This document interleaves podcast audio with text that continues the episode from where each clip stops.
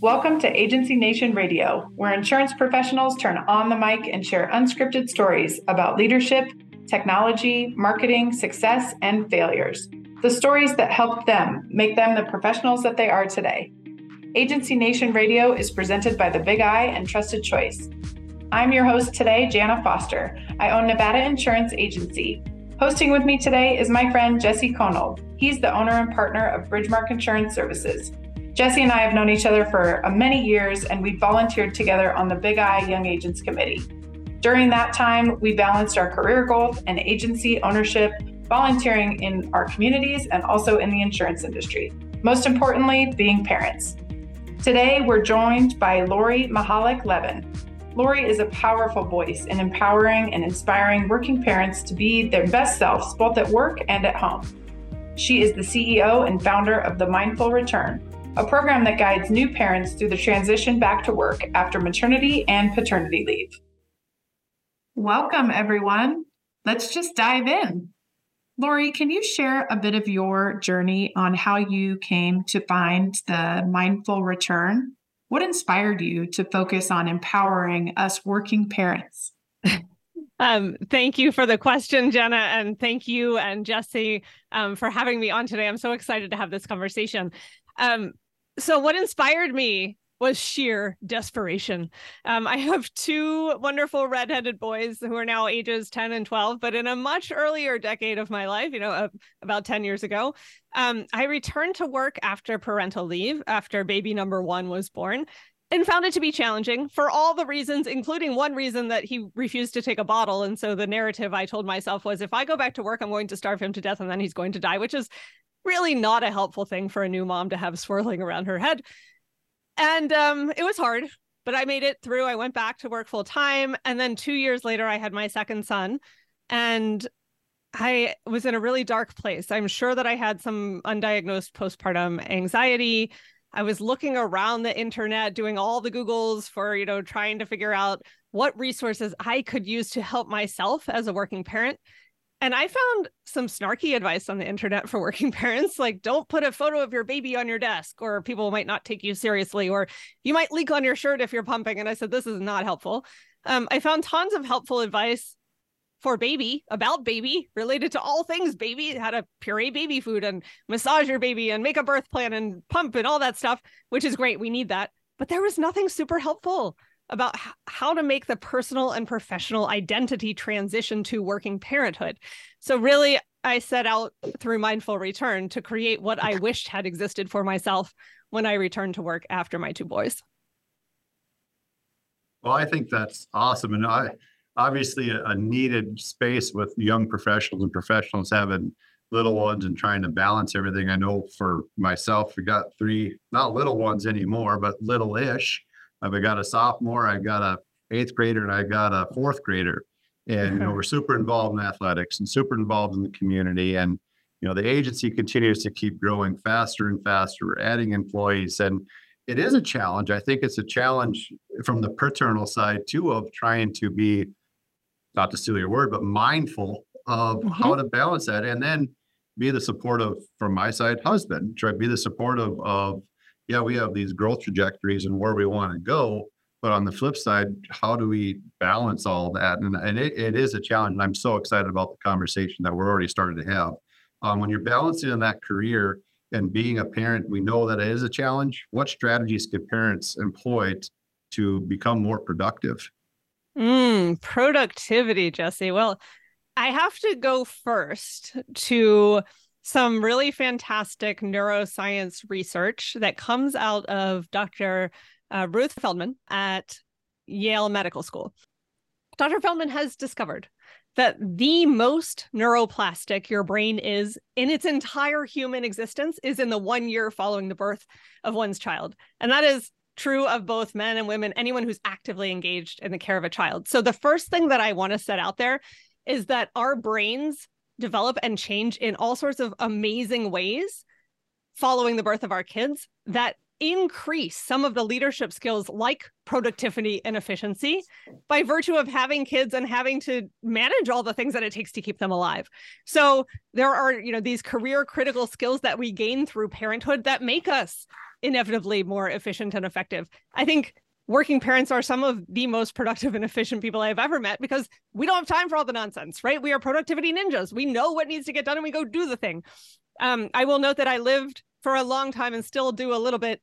I'm a lawyer uh, in private practice. I was a partner at a big firm and I lived in billable hour world, right? Where suddenly the more efficient I became, the the worse off I was doing at work because I was billing fewer hours because I got stuff done faster.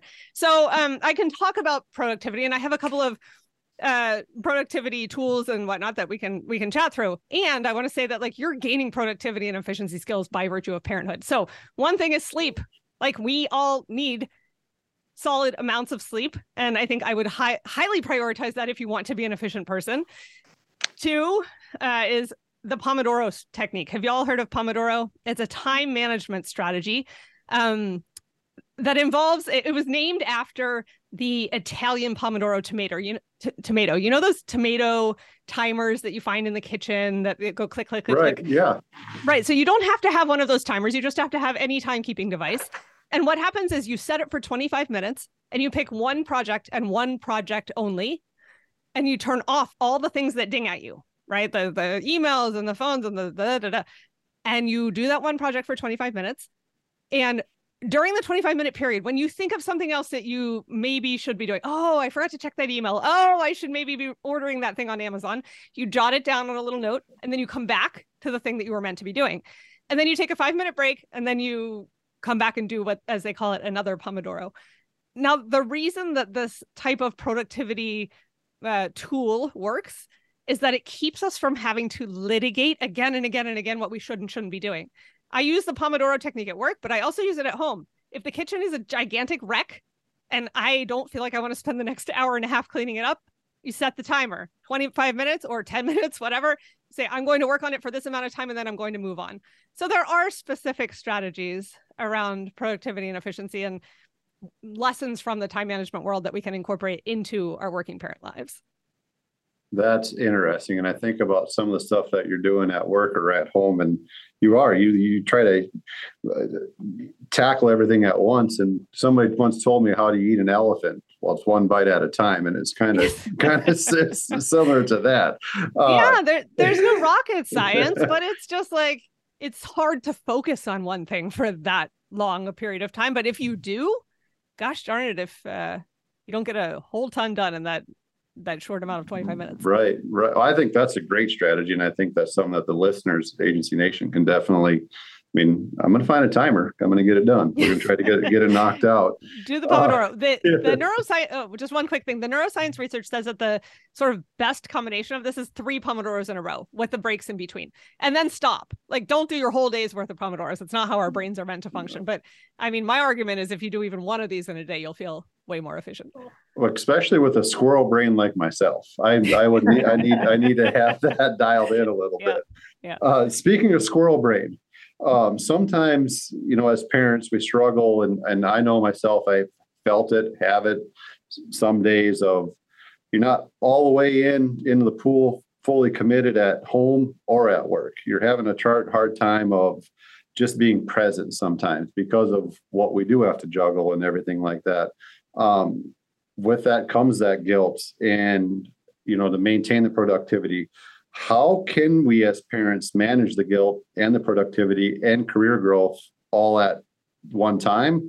And then i'm going to piggyback with what are some techniques that you, some uh, sorry techniques that you found in your research to help parents remain present and working or sitting at a ball game? Hmm.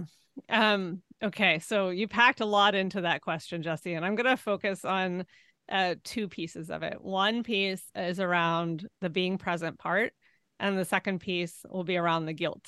Okay, so let's do some practices together on the, okay. the being present piece.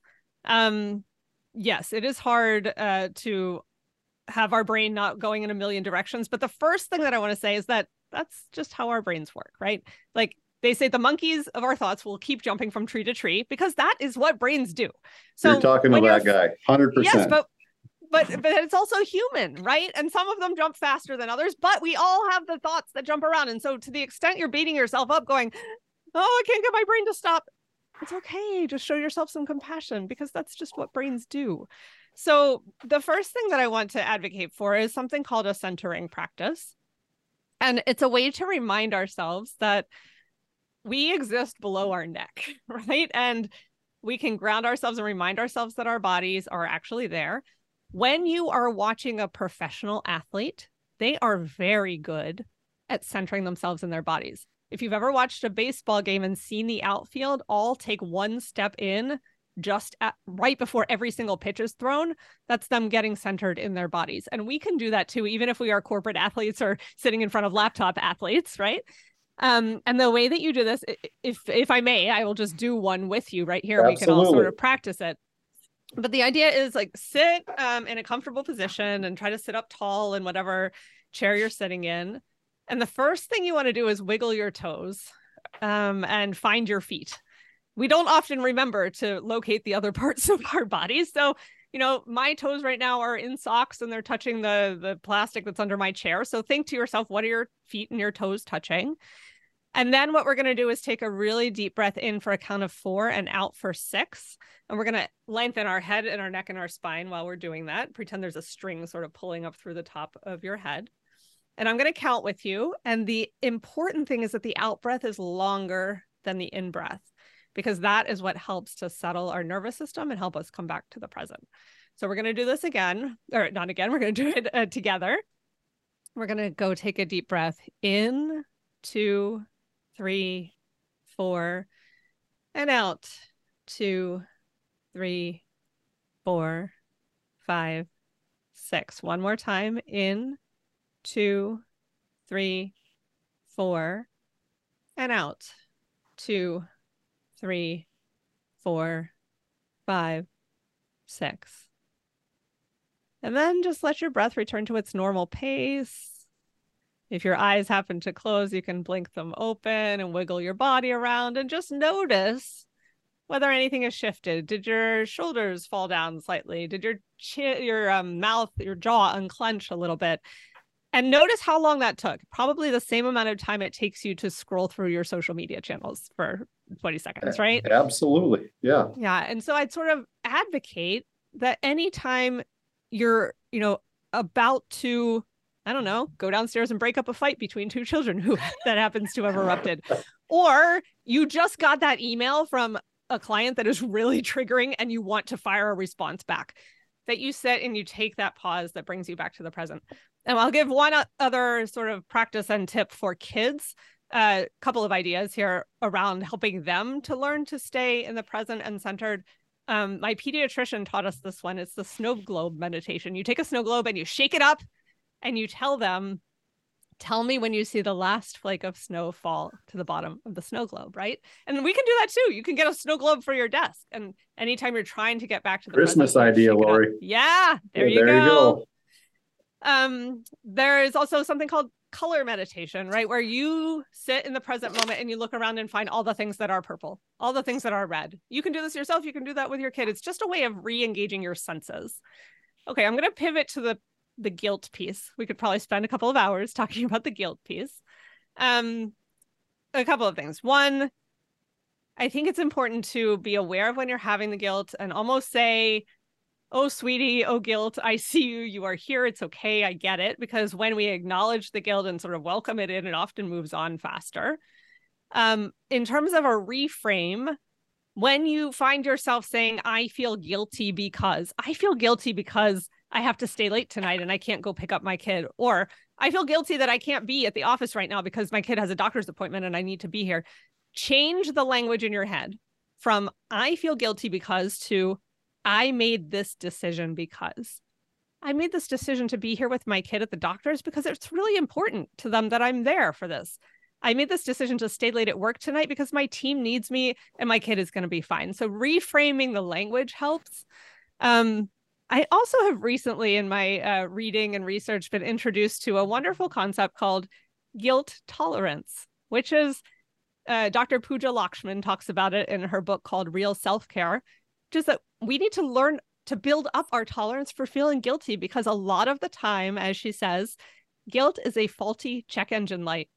You know, when your your car, you go to the to the shop and you're like, the, the light came on, and they're like, yeah, it just does that, but there's nothing actually wrong. No big deal, right? No big deal. There's we don't need to fix anything. Same thing for guilt. Often society has told us that we're supposed to feel guilty about X, or our cultural norms have, or our our our own brains offer us those thoughts that we're supposed to be feeling mm-hmm. guilty, and in reality, there have been no moral failings on our part. We have done absolutely nothing wrong. It is the faulty check engine light. So I think we just need to step back and sort of question when the guilt is there, whether it actually deserves to be there or not. So I've got something to run by it because it's happened to me on Tuesday. Yeah. So got three kids, we two parents. We play zone defense. We can't play man to man because there's three yeah. versus two. And I had one daughter that was 110 miles to the east. I had one daughter 110 miles to the south. and then I had little man that had his Christmas or Thanksgiving concert. Uh-huh. And so I chose as a parenting group, we chose I did oral interp, watched one daughter. I could have driven three hours and made it on time to go watch the basketball game. I literally mm-hmm. texted my wife Katie and said, "I'm having dad guilt right now. Like I know I could make mm. it, but I, I don't. I I know I could make it. I know I'd enjoy it. But now that we're talking six hours of drive time, and I just yeah. can't get it done. And I and I talked to Pacey about it. It would be my middle daughter, and she's like, "It's fine, Dad. You'll be at the other, the next one." But on the, on the other hand, I don't know that was enough satisfaction for me de- dealing with my dad guilt. And I know Jan and I have mm-hmm. talked about this at various big I things, where we're doing better for the association, but we know these activities are going on. So, mm-hmm. in, in my little minute scenario, how do I get? How can I move past for 24 hours not having that dad guilt? Just change my mindset a little bit, just like you were discussing? Yeah, I think so. It's also, I like to remind myself that I am teaching my children what it means to be human. And what it means to be human is that you cannot do all the things all the time. And That's that, amazing. I like that. I never even thought about that. Yeah. and you're teaching your daughter perhaps how to be a saner parent, right? If you drove those six hours and then you were a gigantic mess the next day, what right. is that teaching her? That we should drive ourselves to the ends of the earth for our children just to kill ourselves so that we are grumpy messes? No, I mean, emotions are contagious within a household. And so, to the extent you can tell yourself, by not driving for these six hours, I'm going to be a calmer, more present dad with her when she is here. You know, that's a lesson that you can teach her both out loud and in your own head um, about why you chose the decision you made, right? You may not believe me, but I got a little bit of goosebump on that because it's true. Because we, we, we fight we fight with that. As we're very active parents and a very active family, and it, there is times where I'm just like, we are. This is too nuts. This isn't mm-hmm. the right way of doing things, and the perception of that of you are teaching your kids of how to stand on their own two feet too, so to speak. So I appreciate yeah, that. yeah, yeah, I appreciate that. Absolutely. Absolutely. No, I love that, Jesse, too. And I think something that I took from that is having the kids be old enough to where you can have that conversation with them. You know, they understand, they see emotion, they feel emotion, and so they get it. And I think the more open we are with our kids about, you know, hey, I'm not going to be able to make it. I'm really rooting for you. And thank God for technology that we can, you know, pop them a text and maybe get that FaceTime from your wife during the basketball game. I think that's really important. Jesse and I are in the same boat. Um, I also have a sophomore and a seventh grader, mm-hmm. two girls, um, very involved in basketball, swimming, and I am actually the cross country and track coach as well. So, oh, wow. Yeah full plate. I always tell people I'm a part time Uber, although I don't get paid. Um, I think I should have a five star rating. You'd hope so, right? I'd hope so, right? I'm always on time. Um, you should have um, a six star rating, Jen. That's right. um, but family owned business. Um, so same, you know, agency owner, and it's actually a family business. So um, in business with my two brothers, and so we learn a lot about the family dynamics. They obviously have kids as well, so seven kids in between all of us, and and trying to do it all. Um, I think that anybody listening to this podcast is going to want to hear some of this work life balance. We talk about it all the time. It's a constant discussion for working parents. Um, so, Lori, what are some of the key principles or strategies that can help these parents achieve a better balance between their personal and professional lives? Um, how can we create more meaningful and fulfilling lives with our children and in our profession? Mm, great question. And I'll start off with the premise that I hate the word work life balance. I know that, that is I know that that is the word that people have a common understanding about and sort of anchor to, but um you know, I'd prefer to just call it life because you know work is actually part of life in general.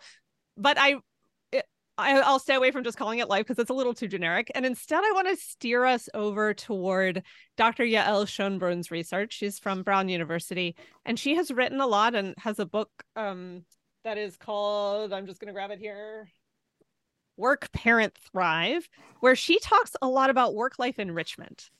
And she says that although work and the other things in life do compete for our finite resources, the psychologists who have studied work life integration, work life balance, have found that that time struggle is actually balanced by a host of gifts. And the the fact is that work makes us better at the other parts of life and life makes us better at the other parts of work. And the more that we can remember that, the less stress we feel about how the things integrate. So I am absolutely a better parent because I have professional interests and go do other things beside only focusing on my children. I am absolutely better at my job, not only with mindful return, but in my legal practice because I stop every day at a certain time to take care of my children and I navigate all of the wildness that comes with their life. And so I think focusing on um the fact that they enrich one another is is really important. There's a a funny anecdote in her book where she talks about a researcher uh, who basically says that he's figured out the solution to work life balance, which is um, you don't have to have balance if all you do is work. And so, you know, when you put it in that way, you're like, oh, but I don't want to only work 24 7. I want to have these other things in life. So there's an inevitable tension, and that's just how it is. The other thing that I'll say is that um, my husband and I have adopted some practices that really do help us to have calmer, richer lives. And one of those uh, practices is a weekly meeting that we call the Saturday basket meeting on Saturday evenings. And it started off because my children were little. Daycare was like petri dish world for germs, and somebody was always getting sick. And we said to ourselves, okay, so we know probably that this week, one day, somebody's probably going to have to stay home or not do what we had planned. So who is on point when things go awry on which day? And so every Saturday night, we started sitting down and mapping out whose job is more important at which hour on which day. So if the call comes on Tuesday afternoon, that's you. But if it comes on Wednesday morning, that's me, for example. And we we put this basket on top of our microwave, and we decided that we were going to consolidate sort of all the life chaos that was happening during the week that we didn't want to deal with from Monday through Friday. I've been calling it the detritus of life, like the permission slips that need to fill, be filled out and the bills that need to be paid.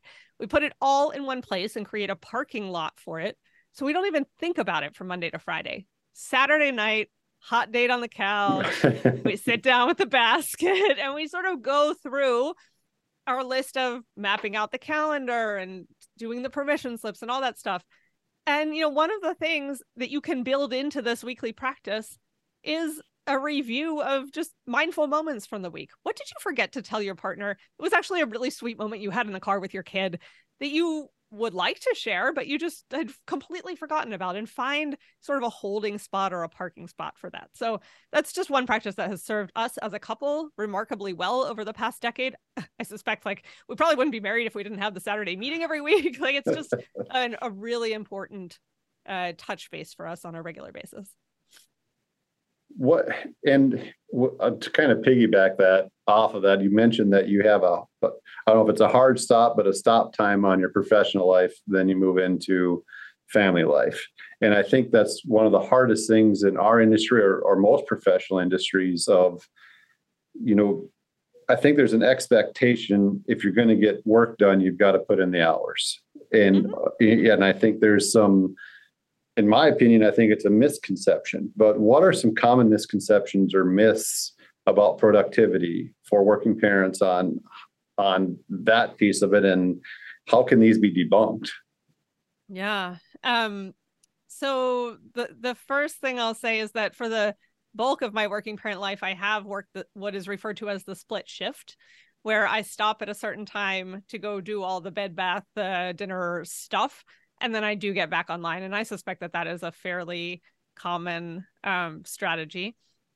Um, and I you know do have a very hard boundary right now it's at 10 30 p.m where i go to bed no matter what and i shut down the, the split shift uh, and return to work the following day and i have some practices around that that shutdown to make sure i'm turning off and not like going and doom scrolling for example i think one myth that's out there is that parents make amazing multitaskers and i want to debunk the myth that multitasking makes us more efficient and productive um, uh, there's a, a wonderful uh, time management uh, coach who talks about the fact that we can multitask the mindless, but we cannot multitask the mindful. And what we think is that when we're like both writing an email and trying to respond to our kid and working on a PowerPoint project all at the same time and trying to handle a client email, and we're trying to do all those things at the same time we think we're being super productive by doing them all at once. And in fact it slows us down by more than 30% whenever we are doing more than one mind related task at the same time.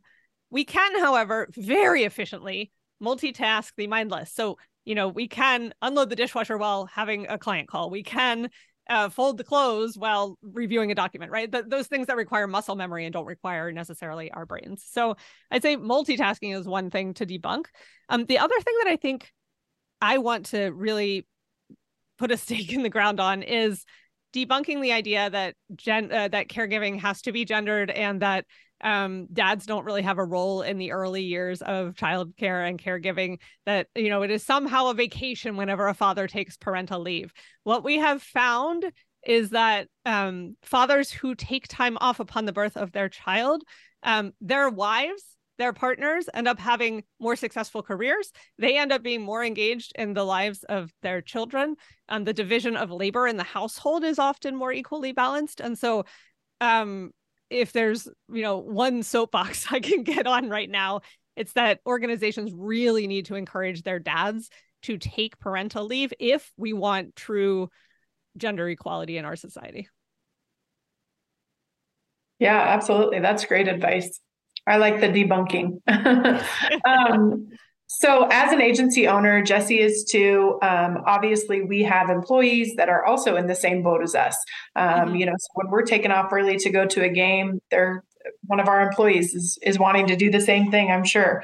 Um, so, how do we create an agency uh, culture that's welcoming to these great employees that are parents? How can we support their productivity and the well being of parents? And on the flip of that, how can we, as working parents, communicate their, you know, our needs effectively if if that's something that we need to do? Do you have any tips for for that?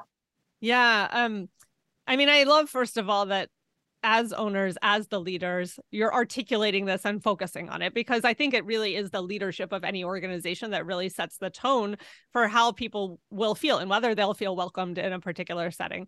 I will share um, a story where I was not feeling particularly welcome when uh, the pan- pandemic had just hit. We'd all been sent home. It was like a month in.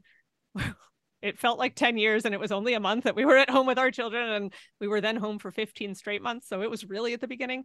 Um, but the a leader in the partner of the global law firm where i worked got on the line and said and i quote now that everyone has more time because you don't have to commute dot dot dot. And i was like oh my gosh you have no idea what's going on in my household right now. And so i think um, the fact that you are leaders who are tuned into this is already amazing and that you have the lived experience means that the people who you work with are going to be met with empathy and compassion already. I think it's important for leaders to have a mindset that um a couple of things. One that working parents they're they're in this for the long haul, right? Like this is this is life. This is um if you are showing them empathy and compassion, they will be very loyal and responsive to you and to the the needs of of your clients over time. Um, and I think you hit on it, Jenna, when you were talking about communication, right? It's really about leadership saying things out loud that normalize the working parent experience, that normalize the conversation. And, um, you know, I've learned that when having critical conversations with people, it's really helpful and important to start with shared commitments. So you can start a conversation with an employee by saying, like, look, we are both really committed to our families and we're really committed to making sure that our clients get serviced in the way that they need to. And then everybody can get on the same page uh, with that communication. Right. And I think that just has to do with when you're you know, when you're here, you're present. When you're with their kids, you know, be present as well. But I never want somebody to miss a, you know, school function or or a game or anything like that. So it's nice to all be in the same boat. But I appreciate that tip. Yeah, and tag teaming, right? Like mapping out who can cover when when the other person is out. Oh, one other thing I just wanted to add in terms of a mindset is to recognize that all of us, even if we do not have children, are in a potential situation of needing to be caregivers, right? Whether it's for an elderly relative or for ourselves if we get sick. And so I think we can help normalize the conversation around people who might feel that parents are getting some sort of extra bonus, like, yes. you know, um, leniency and say, look, you too may very well have to be in a situation where you're going to have to leave and go take care of things, whatever the reason. And I'm going to be supportive of that when that happens for you too. That was exactly going to be my question. Mm-hmm. And, and, I think it is a challenge of, you know, as we gr- continue to grow and, and continue to bring on new team members. We are going to have babies, which I love having babies in the office. They're fun to fun to see and say, oh, and we're, we're, we're definitely out of that game anymore. And uh, I, that's always been a not a challenge but a question that i've had of all right we have a group of young parents that we want to have them to have they they they should have some freedom and spend some time with their families and they need to be able to be a good parental unit and take take care of them on the flip side you have those that don't have babies anymore or don't have kids mm-hmm. that are active in the school so you know is there a magic saying or a magic this is not on the list but is there something that we can do as agency owners agency managers leaders within our agencies to help with that. So there doesn't mm-hmm. so there isn't that like well so and so got to got to leave to go pick their kids up from school. I don't get to leave. I'm i'm here at my desk the whole time. Mm, yeah. Um, I think I'd anchor back to this idea of we believe in work life enrichment broadly. And if there is something that you need to leave, for please um, you know let's talk about that because that matters to me too. Um, i'll tell a story that after i had my first baby this was pre-covid and so people were like in the office all the time. And i had asked my supervisor if for a trial period of six months i could work from home on fridays. This was a big deal back in the day.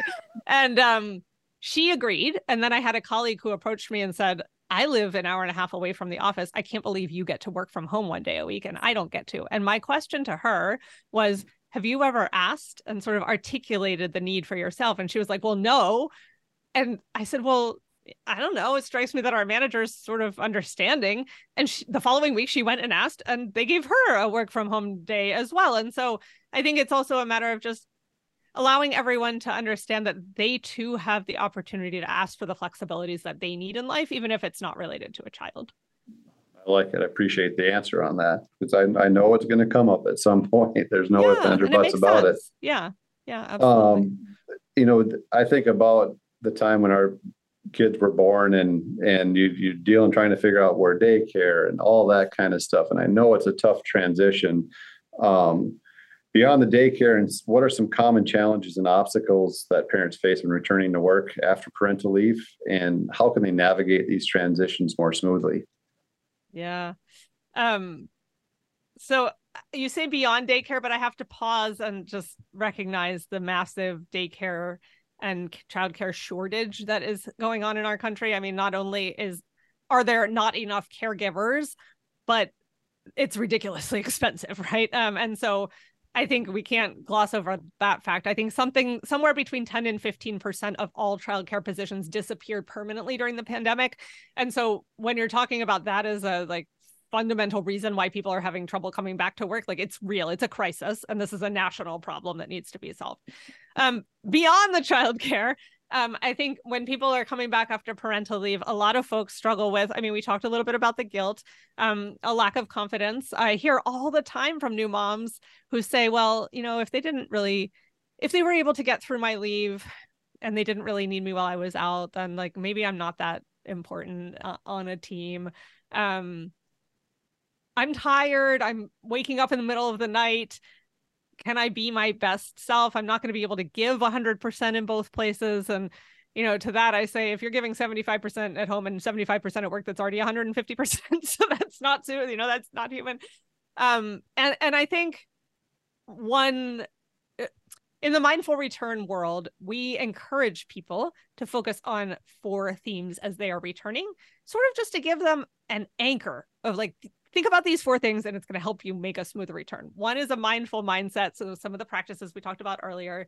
Two is working through the logistics, like figuring out taking the, um, like a practice day before you go back into the office to figure out how the whole drop off is going to work and and phasing back into childcare so that or phasing back into work and phasing into childcare so that it's not all 100% on the first day. Um, so logistics. The third piece is leadership and really encouraging people to think about the skills that they're gaining through parenthood that are really useful in their careers. And the fourth piece that I want to spend a moment on is community and making sure that they are finding other working parents who are going through the same thing at the same stage that they are. That's like what we specialize in at Mindful Return is bringing together people in cohorts who are going through the transition. And I focus on that because I think when you hear someone else who is maybe not even in your same industry or sector articulating the exact same fearful thoughts about working parenthood and about how they're going to make all this work and they'll never figure out how to have a career and sleep and have their children whatever. And you hear other people articulate those and you see other people who are maybe a little further along who have figured some of the stuff out. I think it calms you down and helps inspire you that there are paths forward. So trying not to do this alone is my number one recommendation i love that and then you know as as leaders within our agencies you know, when we do have the situation where someone's coming back to work, how can we help with that transition? How, what what questions can we ask, or how can we engage in that process for them to make sure that it's great for them? Yeah, I love that question so much. Just the fact that you're asking it shows that you're you're caring about them. Um, so I think the very first thing that I like to tell managers and leaders is to as as much as possible avoid making assumptions about the person who's coming back and instead ask questions. So for example um, we often see leaders who maybe benevolently maybe who for whatever reason say things like i'm not going to put them on that big project or i'm just going to keep them off of that client for now because i know they're just getting their sea legs or i'm not going to set them send them on the work trip. Maybe that person that was like the dream thing that they wanted to do next.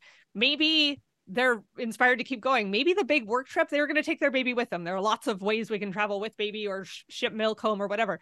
So, not to count them out of things. Another tip I give managers, especially for new parents, but I think it's a helpful tip regardless uh, of who you're dealing with, is when you are delegating a task or asking someone if they can take something on, to give them a window of time to respond. So you might approach a working parent and say, hey, I got this really cool thing. Do you want to take it take on this project? And the working parent gets the panic stricken look in their eyes. And it might just be because they don't have daycare figured out for tomorrow when they need to, you know, be working on the project. But if you say to them, I got this really cool thing by two o'clock this afternoon, can you get back to me and tell me if this is something that you're interested in? Opportunity to go like move the chess pieces around a little bit and figure out what their their life might look like. Um, celebrate their return, right? Like I mean, small little things. that the law firm where I worked sent little gifts, like it was a, a little spoon and a bowl at the six month mark. You know, it's just like a gesture to say, hey, I see what's happening in your life and I'm excited for you um and you know comes back to the mindset that like believe in them for the long haul the return to work after parental leave is just a phase. Everybody's figuring it out. Um, i like to say that the return to work after leave is a process not an event. View it as a year long process. It's a year long transition and you'll help them get through it. You can say that out loud to them and it will make a world of difference.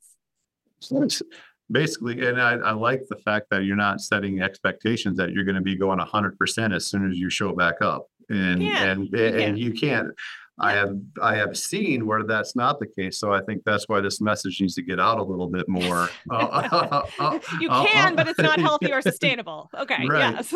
yeah, and it, it, made me think when you were talking about the work trip. Uh, my youngest, Kyler, he had four years of not sleeping. He had night terrors. So we're talking oh. zero sleep for mom and dad for four years. And oh we had goodness. a convention somewhere, and I literally woke up go went to class and then slept for eight hours to 10 hours a night. It was the best time ever. And at the time, our, our uh, principal said, You sure you can go? Because he knew Kyler wasn't sleeping. I was like, I am more oh, than yes. happy to. And Katie, had support. We had my mother-in-law back to make sure that everybody was getting rest. So yeah, it, when you yeah. said that, it struck me as yeah, you you just never know what's going on, and so communication's important. Um, yeah. On the the future of work-life integration and how that looks and going forward, especially for working parents, uh, what advice would you offer to parents looking to thrive in this changing landscape? You know, down the road, going forward. Yeah. So um I am hopeful and optimistic that the quote unquote parenting out loud that we did during the pandemic because it was in our Zoom screens and in our faces is something that will continue to be normal in the future. And so I'd say that uh, to the extent we can just remember that that was a step forward that got taken in the pandemic, um, I think that can be really helpful to sort of continue and keep in mind. I love what you were saying before about when when Jesse was talking about a, a team member um, coming back into the fold, and those seem like such simple things, but often we forget. Ask questions and then take the time to listen. so thank yes. you for that. I think that's going to be helpful for a lot of people. Um, yeah. So winding down here at the end of the year, November. I know for some people, some of those sports schedules may be a little bit lighter. Um, you know, holiday and family responsibilities tend to start to pick up. We got work parties. I know every other day I feel like we have a school production happening. Something's going on with the school, dress up days. The calendars fill up very quickly.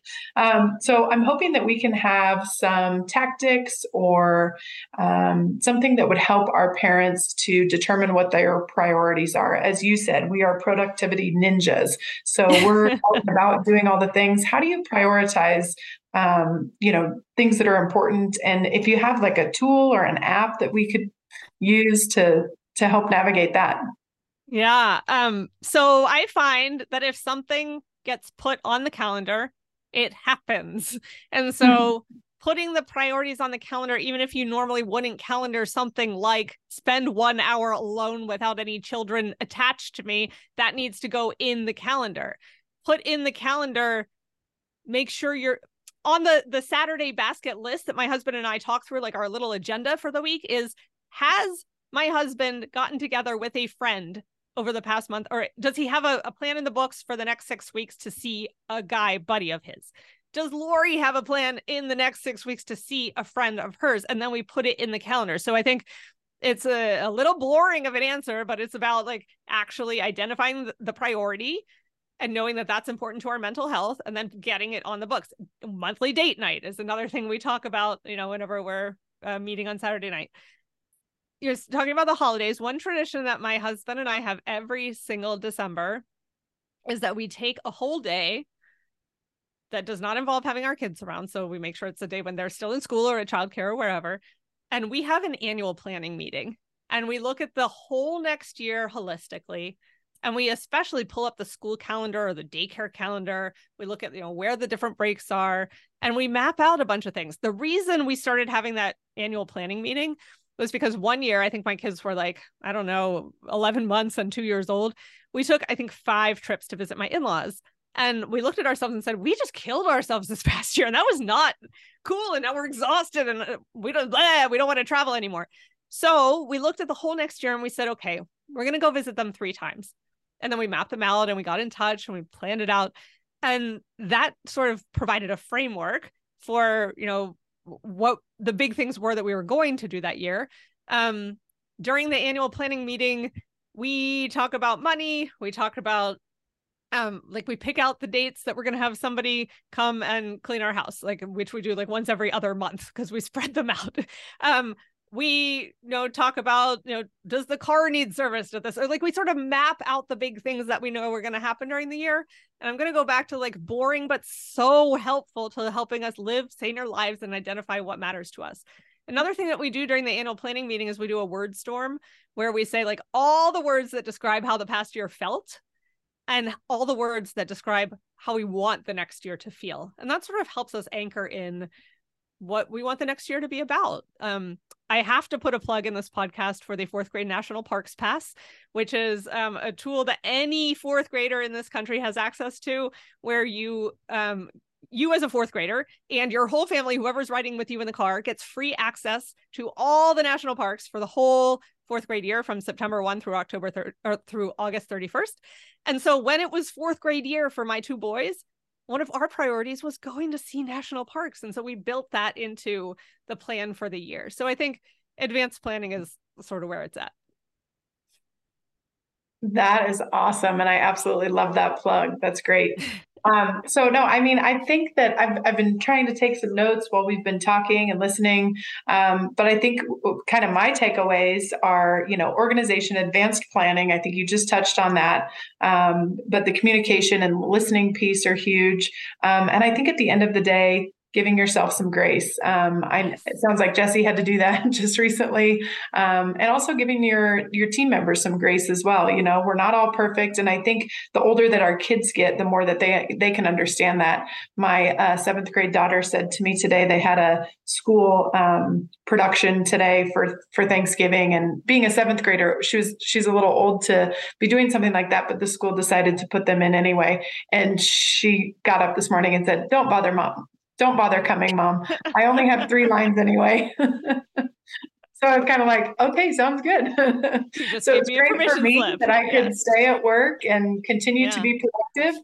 And I knew that she wasn't upset that I was going to miss the production. So um, mm. I think it works out. But having that communication and being able to listen, um, you know, w- whether it's your team member, whether it's your child or your spouse, I think that's super important.